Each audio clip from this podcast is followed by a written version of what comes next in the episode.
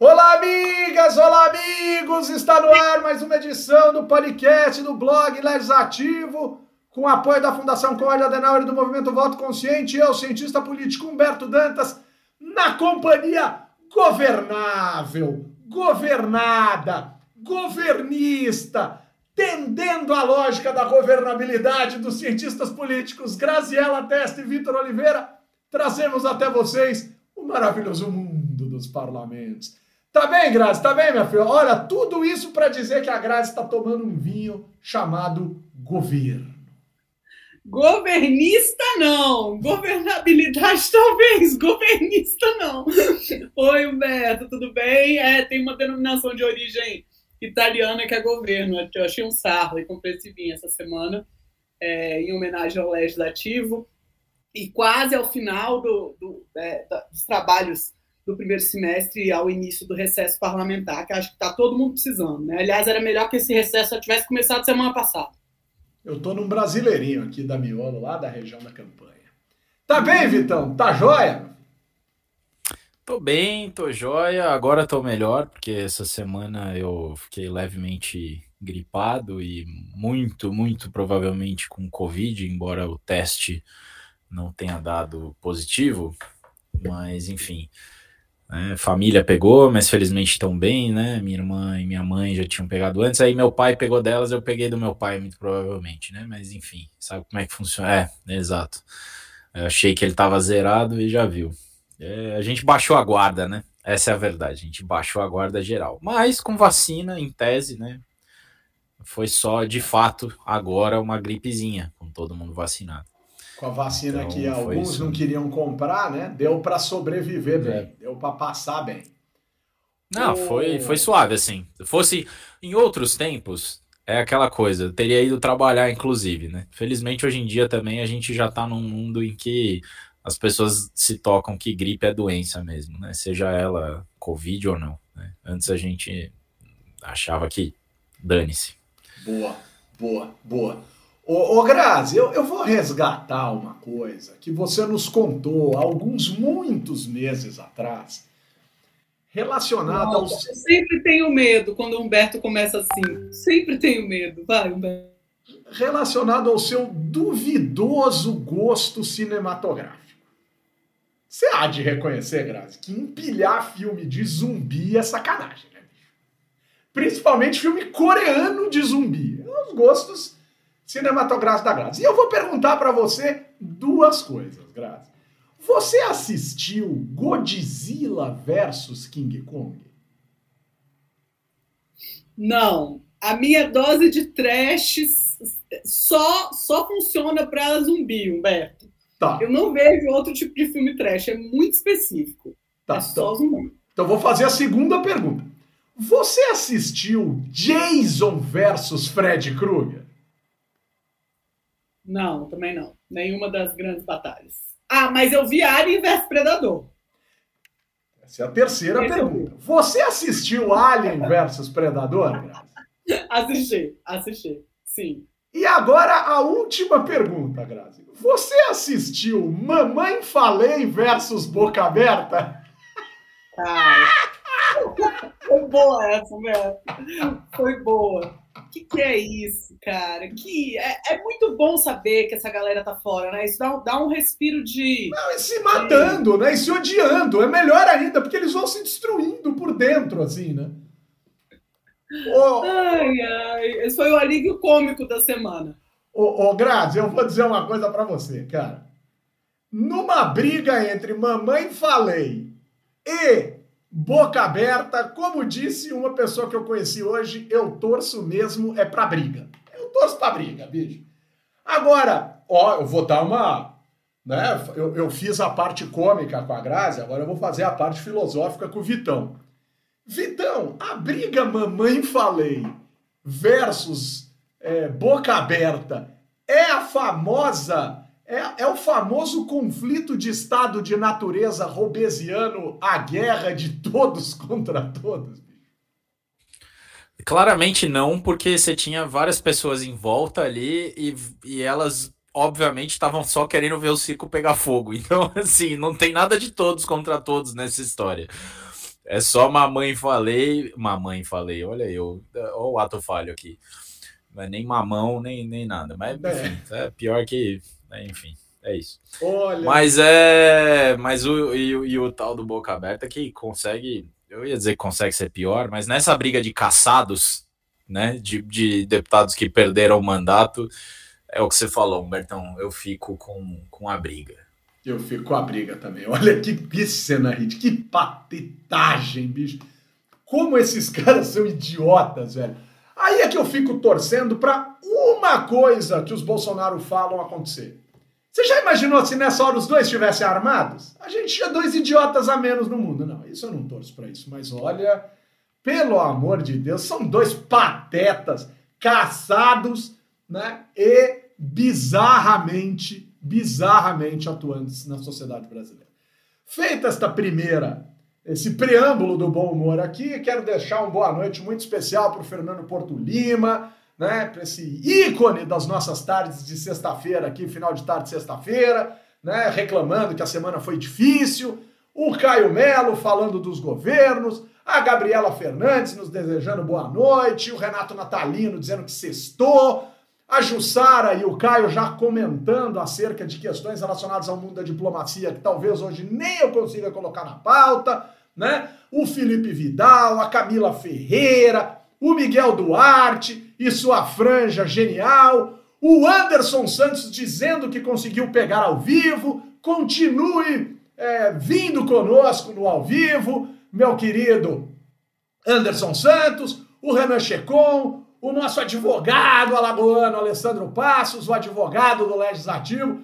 Toma cuidado, né? Porque você começa a falar, lembra que tinha o advogado do Ratinho, né? Não, mas o Alessandro Passos é um cara incrível, genial. A Jussara, Alex Rami, buenas noches. E o Caio Melo, comentando a guerra de todos contra todos, disse que depois desse caso ele escreveu uma reportagem para o UOL sobre as tretas políticas desde 2015 para cá e ele disse que nem teve trabalho. A política brasileira é civilizada e pacífica, mas é assim, né? Para completar os, os, os cumprimentos, nossa musa, nossa deusa, nossa inspiração maior, nosso ícone da sabedoria, do bom humor e do bem-estar, nossa queridíssima Sueli Testa, dizendo: Oi, turma, estou presente. E aí eu preciso cantar. Chuva fina no meu para-brisa, vento de saudade no meu peito, visibilidade distorcida pela lágrima caída, pela dor. Tá falando nada, Vitor? Pediram para eu mudar de música porque o Luz que me ilumina estava enchendo o saco. Agora eu mudei. Não me venham perturbar. E toda vez que a Sueli aparecer aqui, vai ser um Roberto Carlos diferente. Então, estamos ditos, né? É, apesar de eu gostar mais de cantar Eu queria deixar claro que eu não pedi para você mudar de música, eu pedi para você mudar de cantor. Sensacional. Ô, pessoal, tem muita coisa tensa hoje, cara. Sério mesmo, não tô brincando. Mas, cara, tem tanta coisa nervosa que eu ainda tô, eu ainda tô desconfiado de que eu gostaria de tentar trafegar no campo do bom humor. Mas vamos lá, vai, pessoal, que o negócio aqui tá, tá tenso. Primeira coisa que a gente já tinha prometido na semana passada, tal, vamos aqui. A Comissão de Fiscalização e Controle do Senado, por meio do Giroflex lá, como é que é o nome do rapaz? É Gira Gira? É, Voltinha? Como é que é? é o senador lá do Ceará, do Podemos. Girão! Girão, não é Gira Gira. O senador Girão parece que aprovou um convite para ouvirem membros da Justiça acerca do ativismo judicial. Os dois convidados, não foram intimados, não foram, foram convidados do STF, são Moraes, Alexandre Moraes e Luiz Roberto Barroso. Minha pergunta, apesar do instante ser péssimo e de ter cara de vingança de coisas desse tipo, faz sentido, finalmente, o legislativo talvez começar a debater o ativismo do judiciário se isso for feito por gente inteligente, que pensa, né, que tem estratégia de aprimoramento das instituições, ou vai virar uma zona como tudo que boa parte de muitos desses indivíduos coloca a mão vira. Ei, Vitão, como é, como é que a gente pensa nisso? Ai, meu Deus do céu, que coisa triste. Rapaz, quase não consegui liberar o microfone aqui a tempo. Quase não quis, né? Emenda Glória Pires. É, eu vou, vou passar essa. Faz tempo que eu não uso, inclusive. Foi bom você ter me lembrado aqui. Vai usar, vai usar, Glória Pires. Vou usar, vou usar. Vai, Grazi. Grazi, aí, Grazi? Tá eu prefiro não comentar. discutir o judiciário, Grazi. Em algum momento a gente tem que discutir, mas de forma civilizada eu não tô zoando. Não, deixa eu... Desculpa, eu falei que eu ia passar. Mas é o seguinte, o Humberto sempre passa a questão do judiciário para mim, porque eu acho que ele sabe que eu vou discordar dele, assim. Então é, é basicamente por isso que ele pergunta para mim do judiciário. Dessa vez não. Não. Não? Não discorda ou não quero falar? Não quero falar. Não, passa esse Não, é, passei. Passou. Ah, Humberto, o contexto é péssimo, mas eu acho que puxar o debate nunca é ruim, né? Especialmente porque o judiciário está devidamente defendido. Eu acho bem difícil é, ter alguma coisa acontecer e, assim, alguma coisa efetiva acontecer no período que a gente está, né? E vindo de quem vem, a gente fica assustado. E assim, a própria definição ativismo judicial ela é muito complicada, né? Ativismo é toda aquela decisão judicial de que eu não gosto. Aí chama ativismo e é política. Quando eu gosto, é uma decisão técnica e ela é e ela não, não tem nenhuma, nenhuma política envolvida.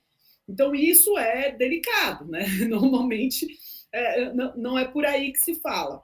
Existe, evidentemente, uma dose política na atuação do judiciário, porque política existe em todo lugar que há mais do que duas pessoas, né? É, isso eu não tenho nenhuma dúvida.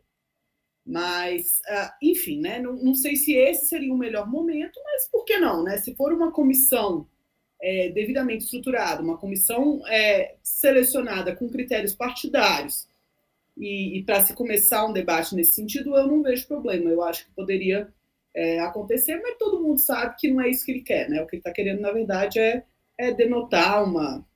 fazer uma nota de desagravo ao judiciário e, e começar um questionamento institucional que é um pouco perigoso no contexto eleitoral é, que a gente está vivendo agora.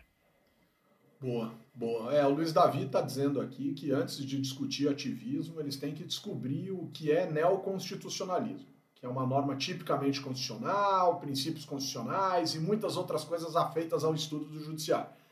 É um bom ponto, é um bom ponto. Realmente a gente precisa avançar. Agora, o problema, Davi, é que eles se preocupam com tantas coisas na vida que eles não se preocupam em estudar.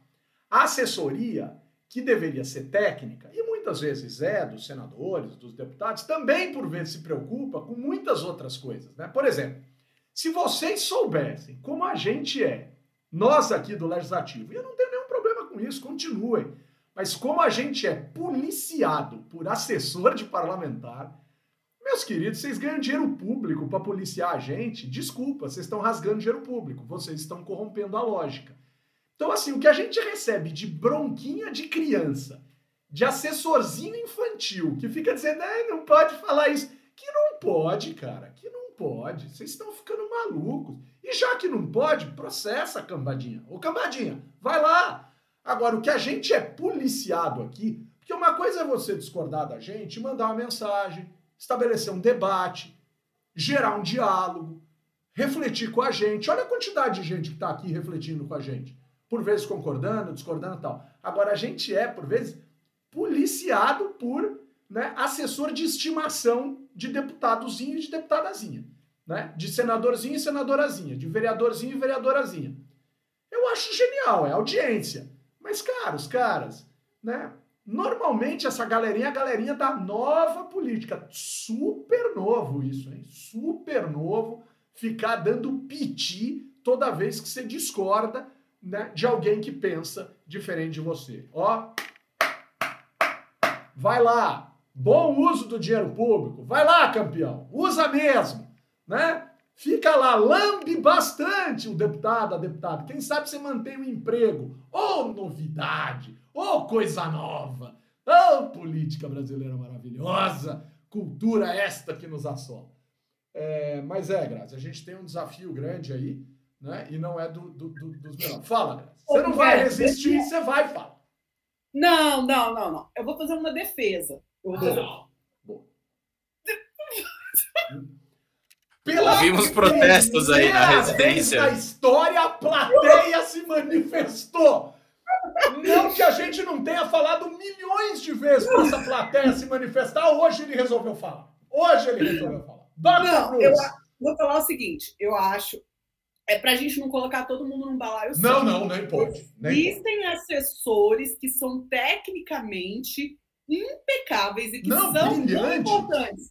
São fundamentais para o legislativo andar. Sem Geniais. eles, e assim, o, o, o terror e pânico. Mas é, existe uma. Mas de fato, eu, eu para eu aguentar a encheção de saco, a pessoa ser paga, né? Eu não gosto de corrigir prova, mas eu corrijo prova. Porque você é paga. É, é, e tem coisa que, que eu tô realmente. Hoje eu vou ter que, eu, num certo sentido, vou ter que concordar com o Beto, que não, é, não dá para engolir, não dá para engolir essa PEC que passou ontem. Não, não dá para engolir. É, é, a PEC injustificável. É disso que você ia falar, desculpa. Furei, furei não, Agora vou, agora vou. É que eu ainda estava nos assessores. Mas vamos lá. Ô, ô, ô, Grazi. Eu vou na Grazi agora, porque vai que a Grazi desiste, aí ela passa para o Vitor. Entendeu? Olha, chamaram de PEC eleitoreira, chamaram de PEC eleitoral, chamaram de PEC da emergência, chamaram de PEC kamikaze, chamaram de PEC dos benefícios. O fato é, o fato é, existe, existe uma, uma, uma proposta de emenda constitucional em tramitação no Congresso, que carrega consigo, era para ser um negocinho, já virou um negocião, carrega consigo uma série de benefícios distribuídos para as pessoas, para indivíduos em situação emergencial, em situação de calamidade, em situação de extrema pobreza, de miséria tal, ou de dificuldade de consumir o que precisa para trabalhar. Não vem ao caso aqui, mas a gente está falando de caminhoneiros. Ontem a gente passou a falar de taxistas. Na Câmara, certamente vão falar de mais umas 300 questões, né? Porque deputado não tem dimensão de orçamento e vai botando coisa para dentro. Né? A gente está falando de pessoas em situação efetiva de vulnerabilidade econômica severa, social severa, etc.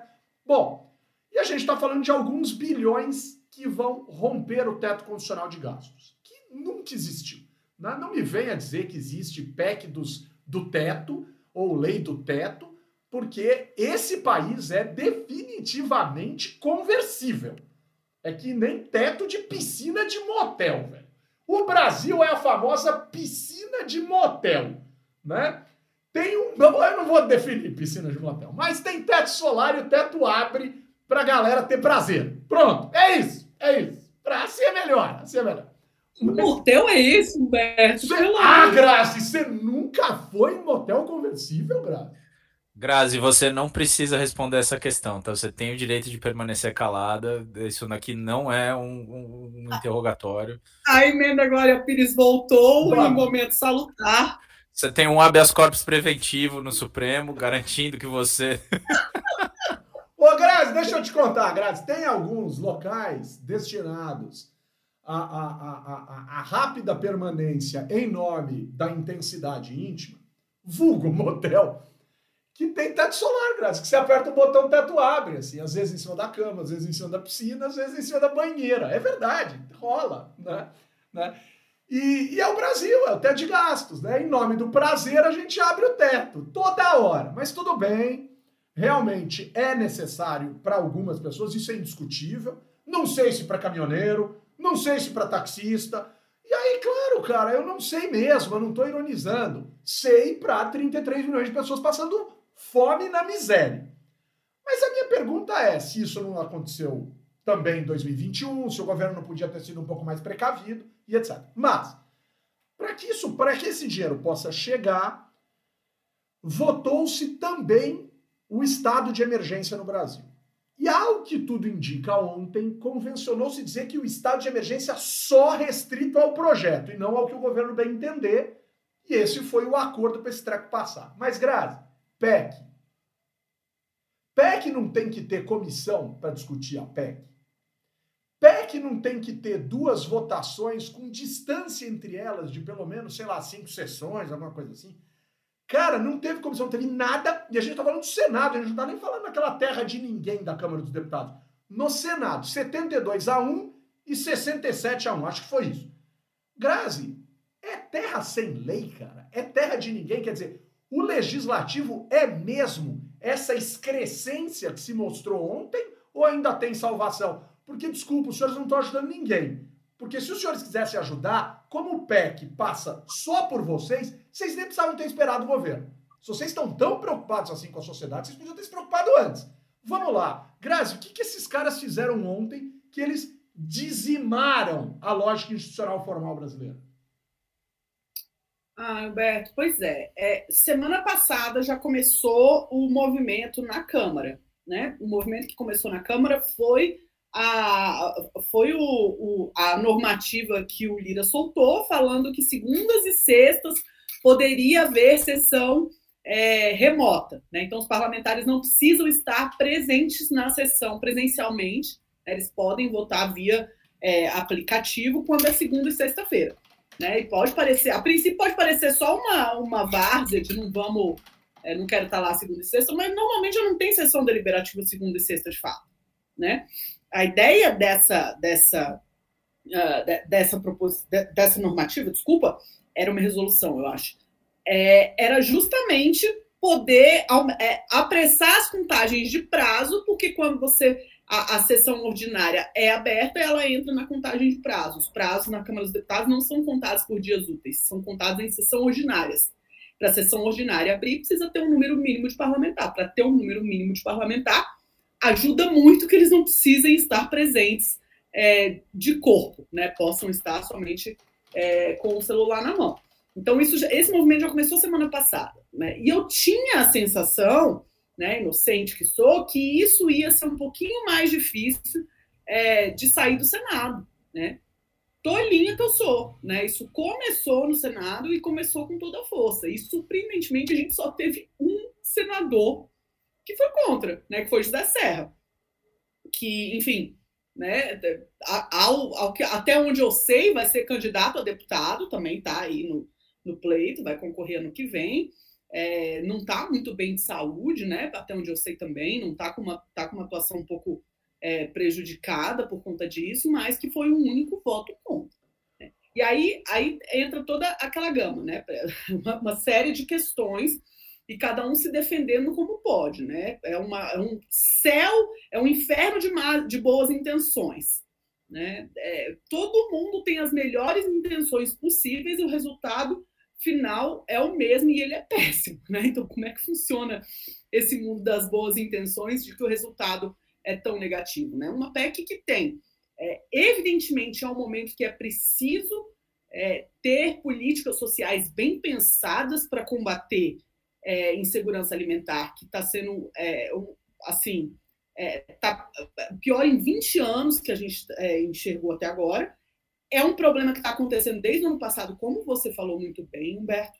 Nem por isso ele deixa de precisar de resposta, ele precisa de resposta. E eu não tenho nenhuma dúvida de que essa resposta não se dá por meio de corporativismo, é, financiando é, caminhoneiro e taxista, com todo o respeito que eu tenho nessas duas profissões, que tenho um enorme respeito.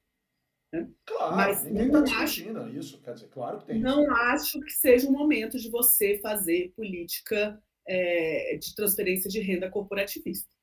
É, sobretudo porque, é, é enfim, é, é, uma forma de subsídio indireto de combustível fóssil, que já é uma coisa que, não, é, que, que é questionável. É, é uma. Não, de novo, você não vai resolver uma coisa de extrema pobreza subsidiando é, grupos corporativistas. A extrema pobreza não vai se resolver é, com mil reais por mês para os caminhoneiros, mas pode ter um impacto positivo eleitoral não só do presidente Bolsonaro, né? mas pode ter um impacto positivo também é, para os deputados e senadores. E a gente precisa lembrar que no Senado, dois terços não estão nem tentando reeleição. Né? Então, por isso que eu esperava um pouquinho mais. É, é, a minha expectativa é, otimista vinha um pouco disso, mas, mas foi, foi frustrada a minha expectativa. É, e, e esperava-se mais do Senado em matéria de qualidade, né? Porque senador vem de sabedoria, né? De senioridade e tal. A gente espera, a gente fica sonhando, mas é só sonho, cara. Agora, hoje de manhã eu peguei um táxi, o motorista fez rasgados elogios aí, sem nem saber o quanto ele vai receber e como ele vai receber, e eu falei para ele, eu falei, olha, eu moro, o senhor vai me deixar num lugar que tem uma padaria na esquina, se o senhor quiser, para na padaria, eu vou te pagar uma marmita. Aí ele olhou para mim e falou assim: eu não estou passando fome. Que que, como assim vai me pagar uma marmita? Eu falei: não sei, cara. Eu acho que a gente tem que pensar em quem está morrendo de fome. Em quem está passando fome. Eu não estou com dó do senhor, não, cara. Seu carro é novo, o senhor está aí de pé, o senhor veste uma roupa razoável, o seu carro é bonito, o senhor é uma pessoa educada.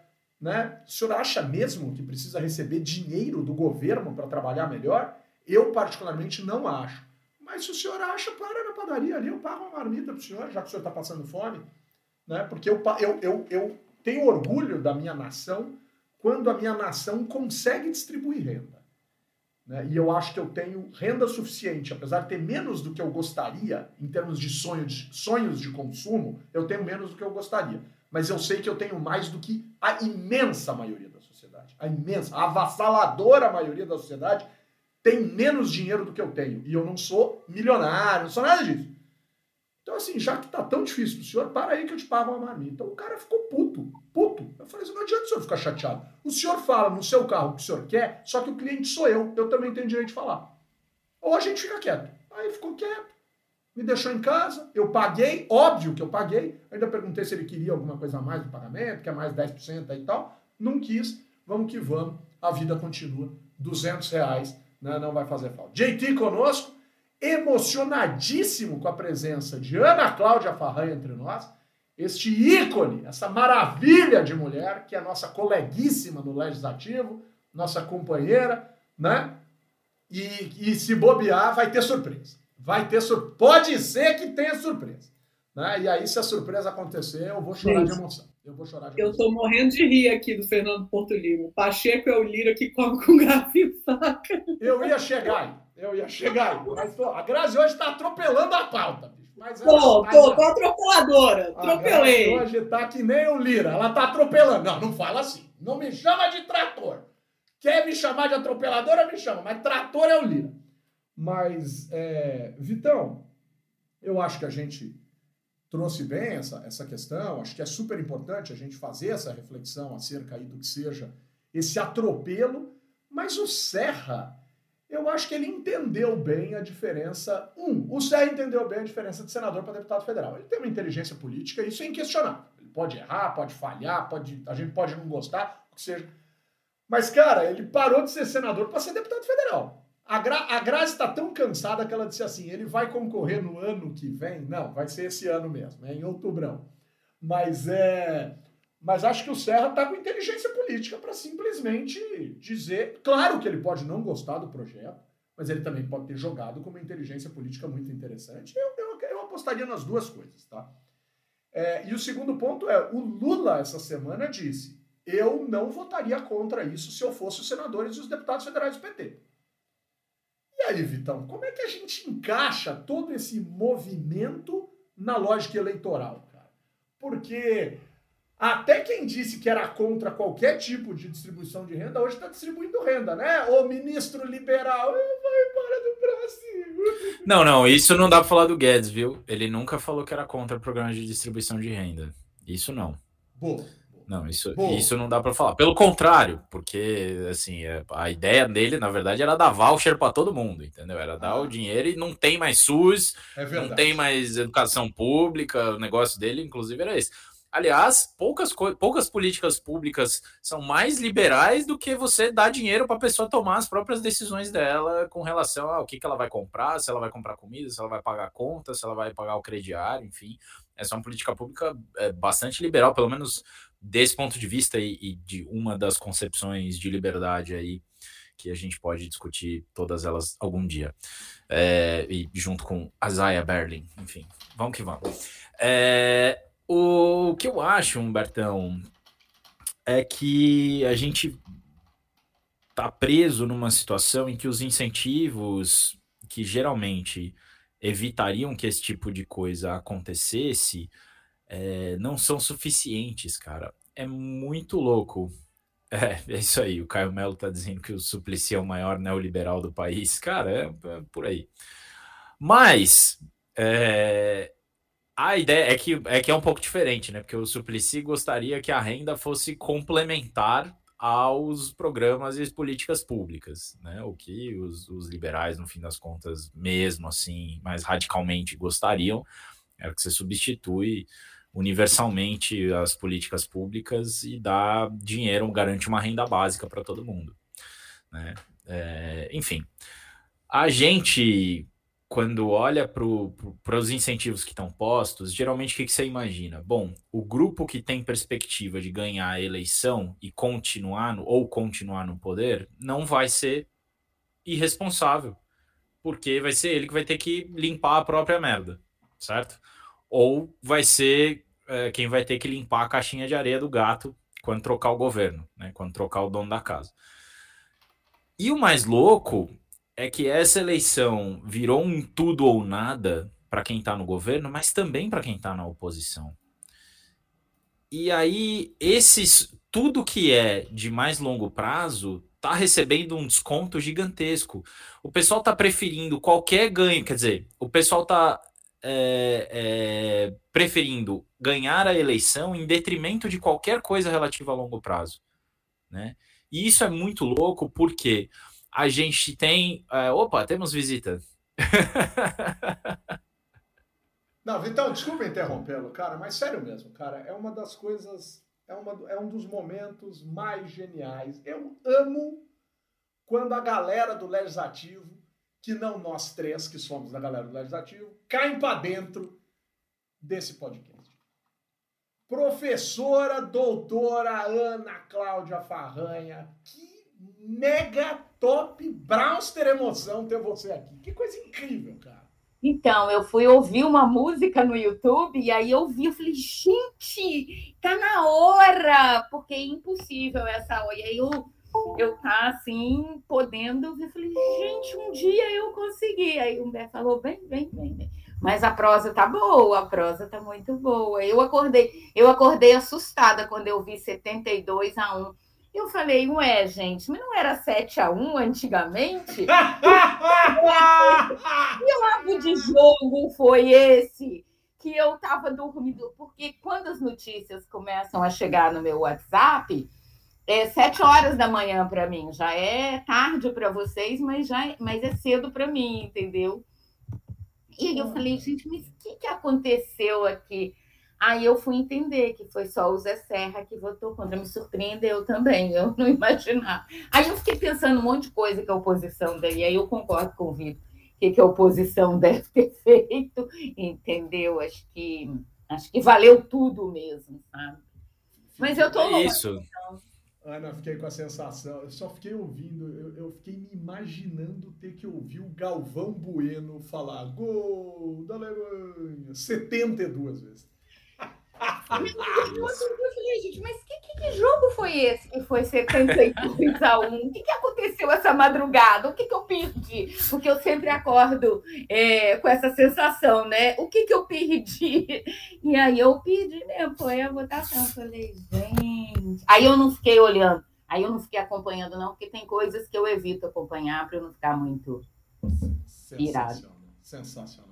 Vitão, conclua, é, é, é, completa ali e eu vou emendar uma questão para Ana, para Graça. Enfim, cara, hoje eu estou emocionadíssimo, cara. Ana, fique com nós outros o quanto você quiser. Se até tá fim, aí eu vou morrer de emoção aqui. Genial, genial. Não, mas é, mas acho que já, já deu o recado, é isso. Vou, vou repetir aqui o Vanderlei Luxemburgo, que inclusive vai ser candidato ao Senado, né? No Tocantins, se eu não me engano. Isso. E, e o, o Luxemburgo tinha uma frase ótima, o professor, né? Tinha uma frase ótima que era: o medo de perder tira a vontade de ganhar, né? E um pouco o medo de perder essa eleição tá tirando a vontade de, de, de construir um país da oposição. Assim, a gente tá é, são mais de 300 bilhões aí que estão comprometidos é, só nesse tipo de ação eleitoreira. É um descumprimento. E mais do que, não é só isso. A gente está desconstruindo com essa é, PEC kamikaze aí, desconstruindo um acordo entre as elites políticas que foi uh, constitucionalizado uh, de você não uh, fazer esse tipo de loucura em ano eleitoral. Porque você sabe que se liberar geral o que vai acontecer é que governador vai fazer isso, o prefeito vai fazer isso, não vai ser só no plano federal. Né? Então, daqui para é assim, quando você joga isso para perpetuidade e traz a valor presente, o custo é altíssimo. A gente está jogando fora muito mais do que só esses mil reais para os caminhoneiros, entendeu? Então, eu acho que é uma uma, uma, coisa não só irresponsável do ponto de vista fiscal, isso é óbvio, mas uma coisa muito ruim do ponto de vista institucional mesmo. Assim, as nossas elites políticas vão começar a apostar corrida para ver quem faz mais loucura em ano eleitoral. E agora está liberado. É só dizer que é uma situação de emergência. Boa, boa, boa, boa. Ah, Humbertão. Humbertão, em 2022 você não caiu no truque do microfone desligado, né, Humberto Dantas? Ah, Humbertão, pelo amor de Deus, você tá ficando maluco. Ô, pessoal, vamos, vamos olha só que loucura que vai acontecer aqui. O, o Grazi. A LDO 2023 precisa ser aprovada para a galera sair de recesso.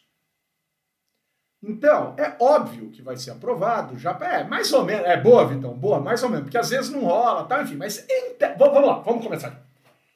Em tese, diz o Manual das Perfeições Institucionais Formais, né, aquele que foi rasgado ontem, né, na votação da PEC no Senado.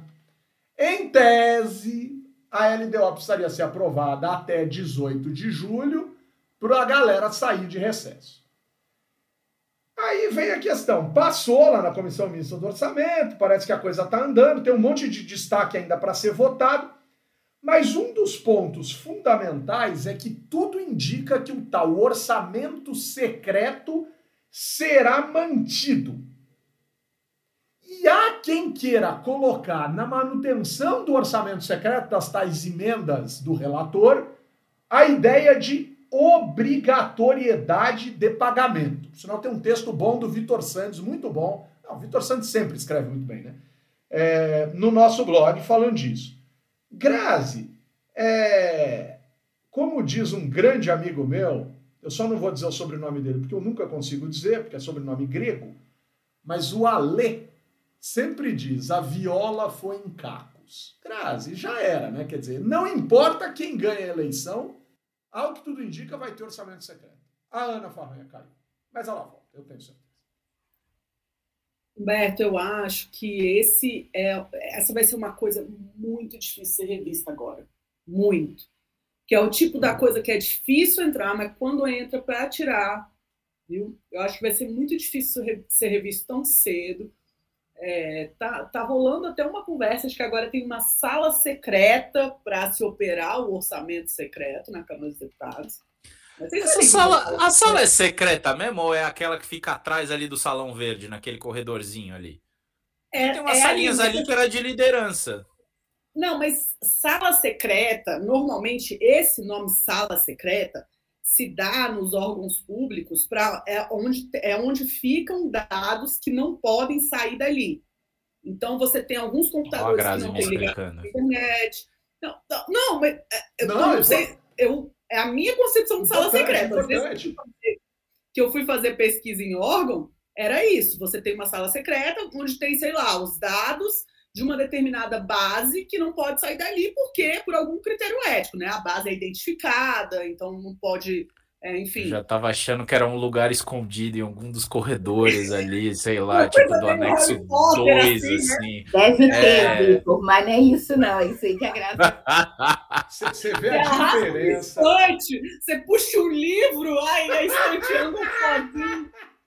Você vê a diferença entre os acadêmicos que sabem definir o que é sala secreta e os fanfarrões que ficam descrevendo. Você vê a diferença em quem, entre quem estuda e é sério e quem só fala merda, né? Não, Enfim, não, até parece, Vitor. Não, você parece. não, eu tô pensando em mim descrevendo motel. Então, o fanfarrão descreve teto retrátil de motel. A acadêmica sabe o que é uma sala secreta. É uma piada esse blog aqui, esse negócio aqui. Olha, Humberto, banheira de motel e lavar frango são duas coisas que eu já aprendi que não se faz nessa vida. É uma questão de saúde pública, entendeu? Só porque a gente voltou agora para o motel, eu queria fazer essa colocação. Mas, enfim, voltando para a sala secreta e para o orçamento, eu acho que a, a gente tem que. É, eu acho que esse vai ser um dos principais legados institucionais negativos que a gente vai ter. E aí a gente volta para a questão do orçamento né, obrigatório, impositivo, né, que é uma tentativa que em determinado momento eu considerava salutar, não só eu, eu lembro muito, ainda quando eu era graduanda, o professor David Fleischer falava que o principal, a principal reforma política que ia, de fato, mexer no sistema político brasileiro é se o orçamento se tornasse impositivo. Né? Quer dizer, se o executivo fosse obrigado a aplicar aquilo é, que o legislativo entendeu como sendo prioridade.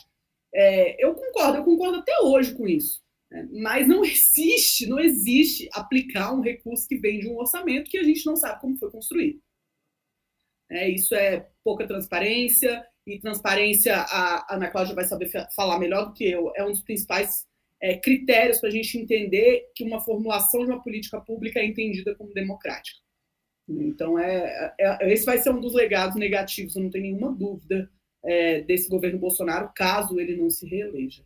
Então, mas aí eu tenho dois pontos para colocar para Ana. Quer dizer, é do governo Bolsonaro ou é da ausência do governo Bolsonaro e das ideias pensadas por estes presidentes da Câmara dos Deputados que aí estiveram, principalmente o, o, o atual, né? quer dizer, isso é um legado Lira ou é um legado Bolsonaro ou não tem como separar uma coisa da outra? Essa é uma pergunta para zoar a pessoa, né, bicho? A primeira vez que ela vem aqui com a gente, o cara já entra com essa, assim, para comprometer tudo e mais alguma coisa, né? para zoar o, o quiosque. E a segunda coisa, Ana, eu acho muito legal essa coisa que a Grazi coloca. Agora eu vou elevar o nível da pergunta. Eu acho muito legal de dizer, cara, olha que, que incrível quando o legislativo legisla e o executivo tem que executar, cara. Olha que coisa legal.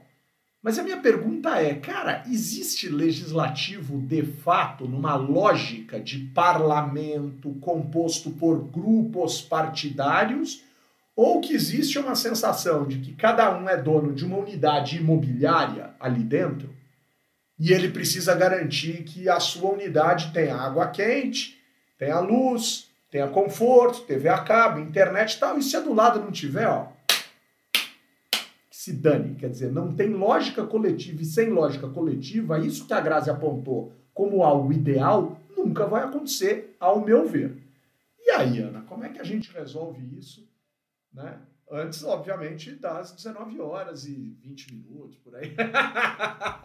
que horas são aqui, né? e quanto tempo falta para as 19? Não, então, eu acho que assim, tem, você tem duas questões. Um tema é a transparência. E um tema é como como a questão da transparência no legislativo ela tem lá as suas, vamos dizer, as suas é, características e características de pouca transparência. O legislativo no Brasil faz pouca transparência. A gente, essa semana, saiu publicado aí um artigo nosso lá, que a gente foi para a Câmara do, do CDL, né, para a Câmara Legislativa do Distrito Federal, estudar um pouco como é que eles faziam transparência. E assim, primeira coisa que eles disseram, a gente não tem nem estrutura, os pedidos, isso está publicado lá, depois eu coloco aqui o texto.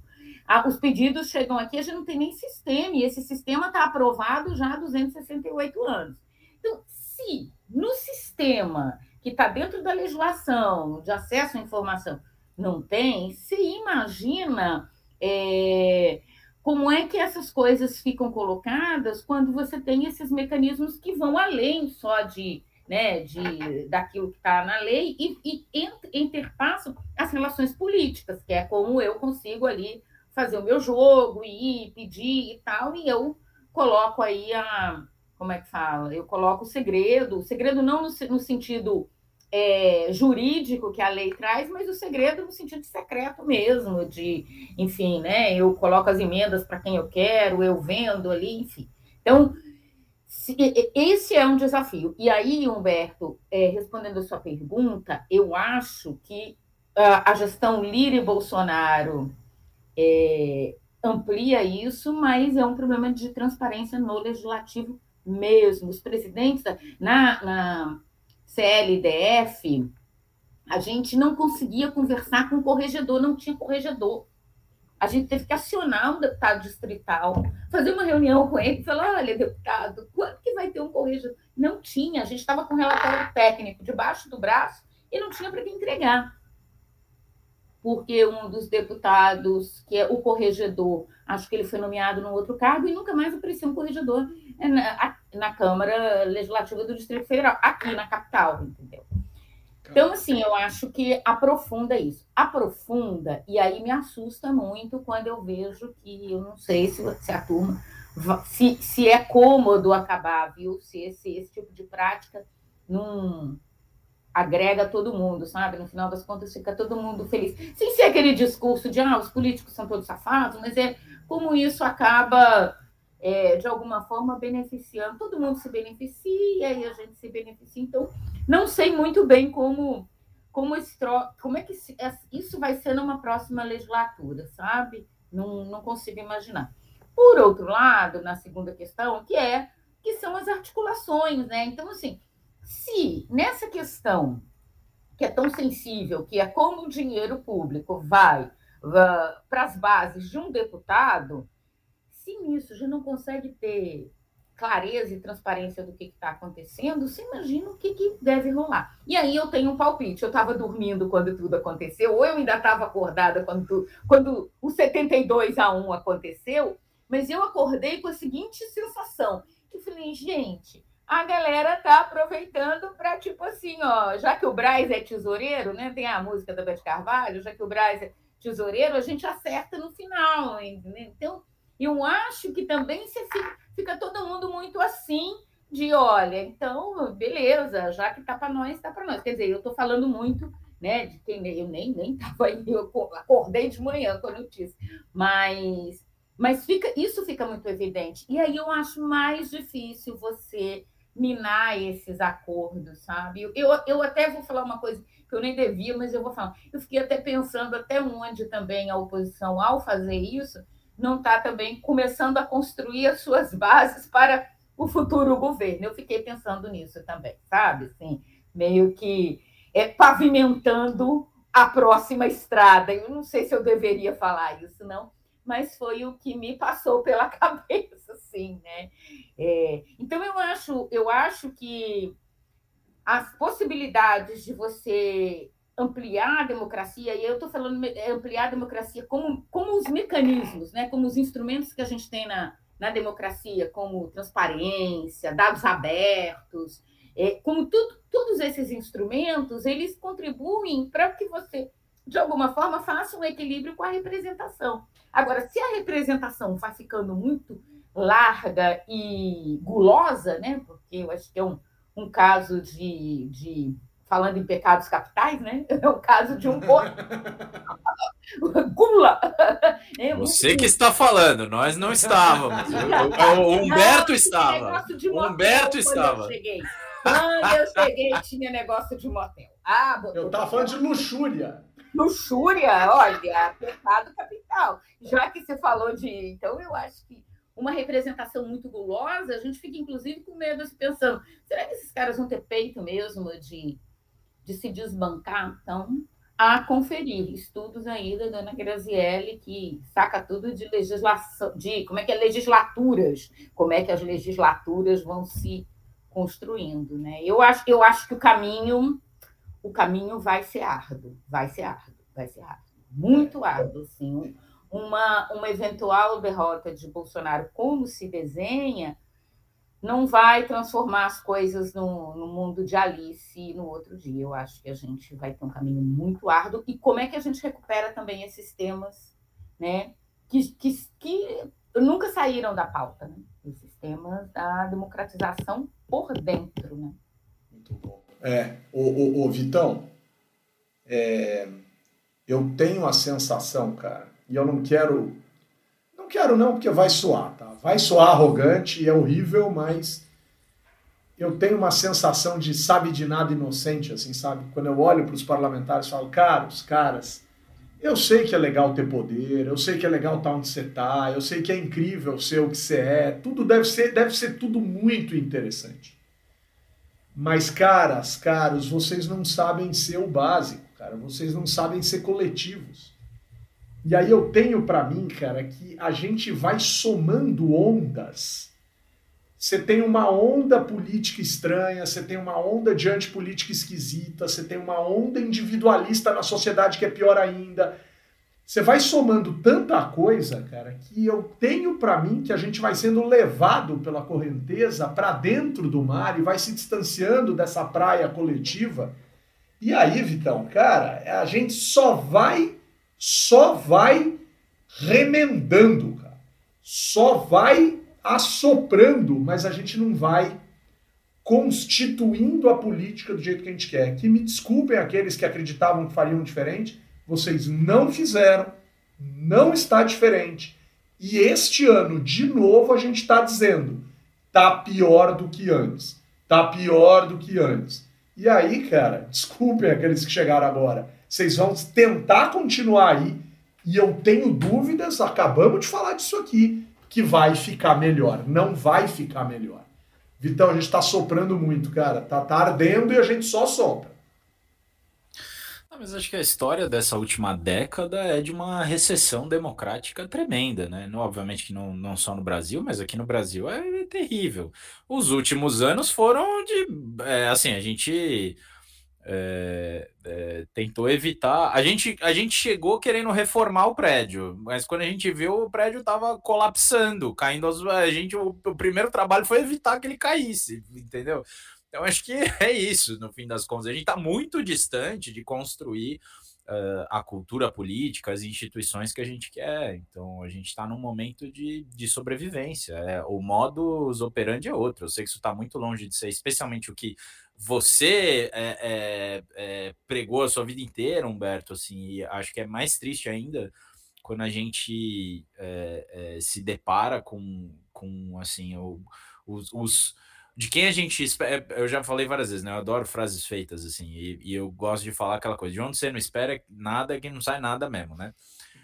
Mas o que é triste é que recentemente, até da onde a gente esperava um mínimo, é, saiu coisa pior, né? Então, é, é, eu acho que quando a gente faz uma avaliação mais geral, não é, não é nem tanto a questão da legislatura, mas é é, a gente entrou numa, numa eu não vou virar, eu não vou falar espiral descendente, porque tá errado, né? Tem que ser uma helicoidal, né? Porque espiral é 2D. É, uma, tá quando a gente entra numa, numa escada que só vai para baixo, entendeu? Aquele caracol que só vai para baixo, a gente é, fica difícil de, de é, imaginar quando que esse processo vai parar, né? Quando que a gente vai reverter de alguma maneira isso. Eu acho que assim, Passadas as eleições, é, a gente vai ter que fazer uma, uma reflexão muito profunda a respeito de, de, de, como é que a gente chega até o fim do ano e, e, seja lá qual for o resultado das eleições, né? E depois do que, que vai ser esse país de lá para frente, né? Porque o resultado, e desse ponto de vista, o resultado das eleições para a Câmara dos Deputados vai ser fundamental. O Senado vai ser mais ou menos isso aí que a gente já sabe. Se, é, assim, é um terço que está ali, mais alguns que talvez saiam para governador e tal. Então, assim, o Senado vai ser mais ou menos isso daí. É, tá ok?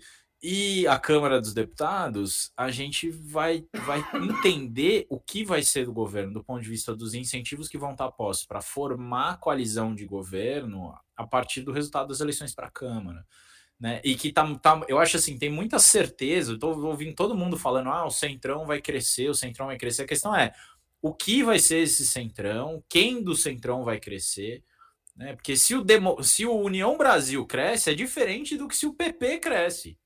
Qualitativamente diferente. Pode até lá na frente ficar parecido. Mas é muito diferente o PL ficar grandão do que, sabe, você ter vários partidos médios no centrão, mais ou menos do tamanho que eles têm hoje, e o PT maior, o PSDB maior, o, sabe, assim, é, é então eu acho que tem uma. É, é tem muito detalhe aí para a gente entender quais são as possibilidades de formação de governo a partir desse novo Congresso. Isso vai condicionar totalmente o que vai ser, seja um governo Lula, seja um governo Bolsonaro, seja um governo. Não, não tem outro, desculpa, não tem outro. Então, assim, é, é isso, sabe? Eu acho que a gente está num, num, momento de catar os cacos e, nos próximos meses, avaliar o que vai poder ser construído. Por isso que eu acho que eu discordo um pouquinho é, é da nossa querida Ana Cláudia, é, com relação a se a, da oposição ter efetivamente feito, sido um primeiro gesto do que seria um novo governo e tal. Porque eu acho que isso que foi aprovado, ele, ele te amarra de um jeito te constrange, assim, do ponto de vista fiscal, né? Você podia, mesmo que você queira ter uma política clientelista lá na frente, expansionista fiscal, seja lá o que for, isso, assim, mesmo que você queira gastar dinheiro, todo o dinheiro que você não tem, você quer gastar de um outro jeito. Eu duvido que o PT queira dar dinheiro só para caminhoneiro e taxista, assim. É, com todo respeito aos caminhoneiros e aos taxistas. Talvez os caminhoneiros eles até entreguem um pouco, mas assim, né? É, enfim, é, é isso. O, pessoal, eu tenho aqui que pesou, né, cara? Assim, é, é, um tema duro, né, cara? É um tema que traz uma desilusão, né? A gente tá, ó, eu tô olhando aqui pelo chat que a gente vem é um programa bem morado e vai continuar sendo sempre, óbvio, tal. A gente arruma, né? A audiência caiu depois que é, a gente é, começou a falar é, sério. Não, mas olha, olha que interessante, né? A Jussara fala: é verdade que o Congresso, o Centrão principalmente, amou o Bolsonaro presidente de quebra uma pandemia no meio faz muito sentido isso que ela está dizendo, assim, por N razões, e não é por gosto ou desgosto desse ou daquele agente, se a gente gosta do Bolsonaro não gosta, isso são outros 500, todo mundo sabe que a gente não gosta, mas isso é problema nosso. Mas, e, e o Alexandre coloca, essa PEC me mostrou de vez que não existe oposição, é tudo situação, situação de cada um. O Jean Thomas completa, é triste admitir, mas sociologicamente o Centrão representa parte da sociedade brasileira. Isso a gente tem falado já há bastante tempo, que eu concordo plenamente com o JT. Né? O sistema político não está desconectado da sociedade. E aí eu fico me perguntando, cara, eu, eu, eu caio em duas armadilhas, cara. A armadilha da reforma política, que eu acho ruim, não gosto dessa armadilha. Mas, cara, lista fechada, fim de reeleição para o parlamento, tudo isso dá vontade de dizer que seria necessário, apesar de achar que não resolveria o problema, né? E, e fico com a sensação é, estranha, assim, sabe? Uma situação é, ruim, dura, né? Porque a gente sonha, quando a gente cria esse projeto legislativo, a gente, a gente sonha em ficar contribuindo com debates que vão minimamente, claro, quem somos nós para mudar, transformar e tal, mas a gente está fazendo o nosso pedaço aqui de pensar no legislativo e tal. Mas olha, cara, dá um desânimo. É, vamos. Eu vou usar uma, uma frase de um ídolo da Grazi, porque a Grazi tem os ídolos dela. A Graça tem isso. Agora ela tá com ela tá numa vibe ídolo Pantanal. Então, Graça, bora mudar o rumo dessa prosa, área. Né? E aí eu vou falar para ela. Ô, Grazi, Grazi. Muito bom, Humberto. Tu tá falando que eu sou noveleira, é isso? Tá me, me denunciando assim em, em rede nacional? Grazi, faz dois favores para mim, Grazi. Primeiro, Toca cavalo preto aí, Graça.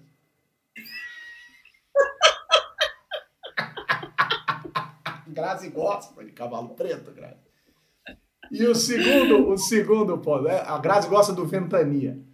E o segundo ponto, ô Grazi, para a gente começar a encerrar aqui, porque a gente já estourou o tempo, só me conta uma coisa, Grazi, que rolê é esse, cara, de um deputado distrital, ex-deputado distrital, ficar gritando com o outro, dizendo que, usa, que, que os distritais usam droga, que tem que fazer exame de, de droga para entrar na casa e para representar. Esse povo, esse povo conservador é tão imbecil. Não que não tenham razões e agendas e defesas, mas acho engraçado que esse povo é, é, por exemplo, o vídeo ex-presidente da Caixa é o primeiro que cai, por exemplo, por assédio sexual. Por sinal, cara, eu, assim, eu tenho nojo desse cara, do Pedrão da Caixa, nojo, nojo, asco desse cara. Agora, eu, putz, cara, eu sei que não é nem instante de fazer qualquer brincadeira com isso, por mais é uma excrescência. Mas o cara parece o Ben Sola. O cara ele é igual ao E aí você fala, cara, o cara é feio que nem o demônio e sai assediando. Meu amigo, beleza, não dá direito a ninguém de assediar ninguém. Mas olha, o tal do Pedrão da Caixa tem uma autoconfiança que pouca gente no mundo tem.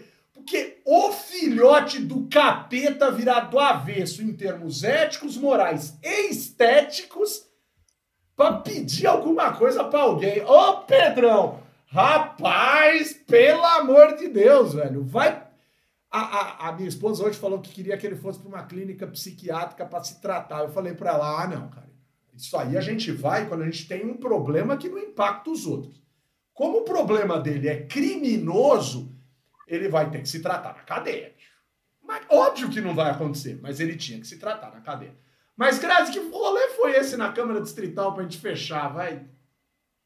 É, a, com relação ao presidente da Caixa, eu não quero, vou usar a emenda Glória Pires, que eu não estou. Total, não, você tem toda a razão. Eu tenho zero, zero capacidade de falar disso de forma publicável, assim. Quer, quer o impublicável? Quer mandar uma coisinha assim, só para não Não, não, Beto, eu ainda tenho. Tá. É, ainda tenho. Não dá. Não dá. É assim. Mas, mas com relação à Câmara Legislativa, é, a gente está vendo, eu acho. Isso aconteceu na Câmara Legislativa do Distrito Federal. Teve uma deputada que postou, não sei se no Instagram, numa rede social, falando que os outros deputados vinham trabalhar bêbados e drogados, pelo menos ela não era bêbada e drogada, e uma dessas. É, e depois isso virou uma discussão em plenário, inclusive, bate-boca.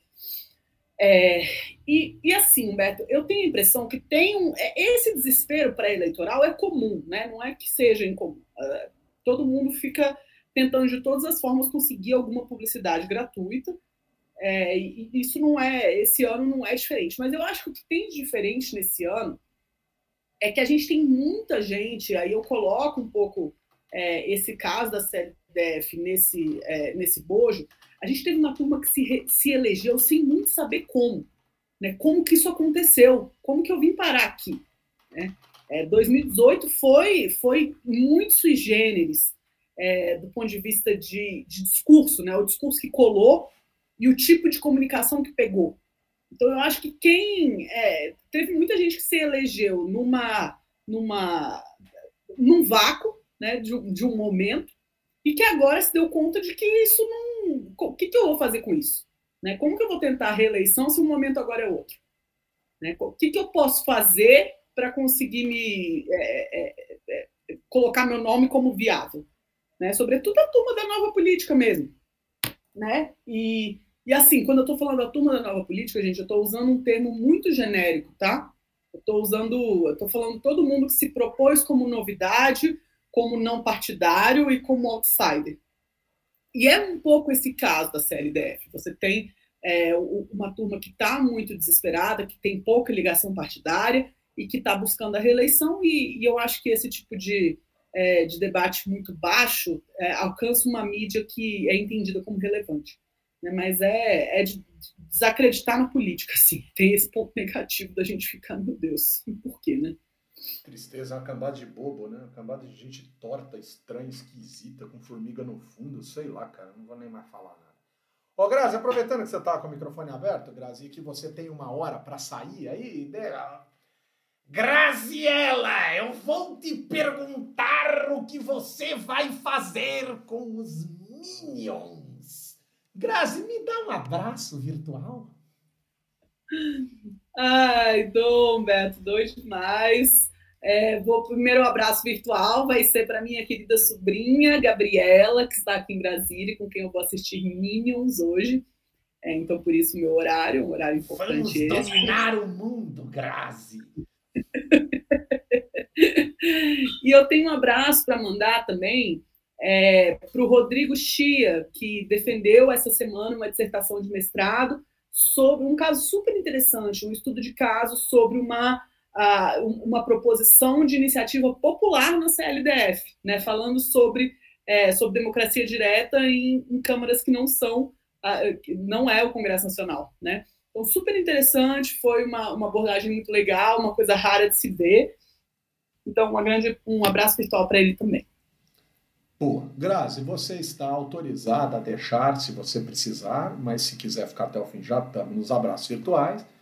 Mas eu não vou deixar de citar aqui, abre aspas, algo sobre aquilo que nós falamos a respeito dos assessores que parece que ganham para exercitar a capacidade extraordinária de acarinharem seus chefes nos parlamentos. Abre aspas. Está em cargo comissionado ganhando muito bem é parte da descrição da vaga de lobista pessoal de parlamentar aguentar a cobrança. Fecha aspas, Bruce, R. 2022. Né? Um dia ele vem aqui e fala com a gente. Olha só. Beijo, Graça. Doutora Ana Cláudia Farran, nossa querida Ana Cláudia, me dá um abraço virtual? Eita, é... bom, gente, eu vou mandar um abraço para o povo do, legisl... do legislativo, para todo mundo, cada um hoje vai ganhar um abraço, porque tem sido muito legal a convivência e, e assim, é uma forma de aprender mais, ouvir mais e poder trocar. Então, hoje, o meu abraço vai para cada um. Todo mundo vai ganhar abraço. Não vou falar o nome de todo mundo, porque eu vou esquecer. Mas todo mundo ganhou abraço hoje.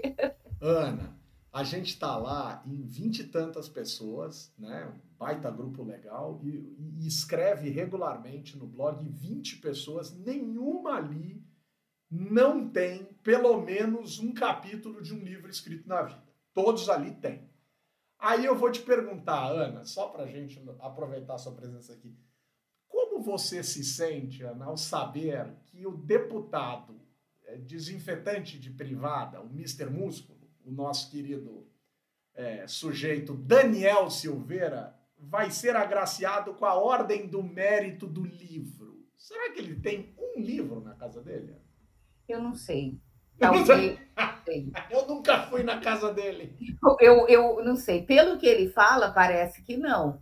Mas não sei, vai, vai, às vezes, porque isso pode acontecer, a pessoa tem uma boa formação e tal, e pegou tudo aquilo que ganhou dos pais e da família e falou: olha, vou esquecer e vou ser outra pessoa na minha vida adulta.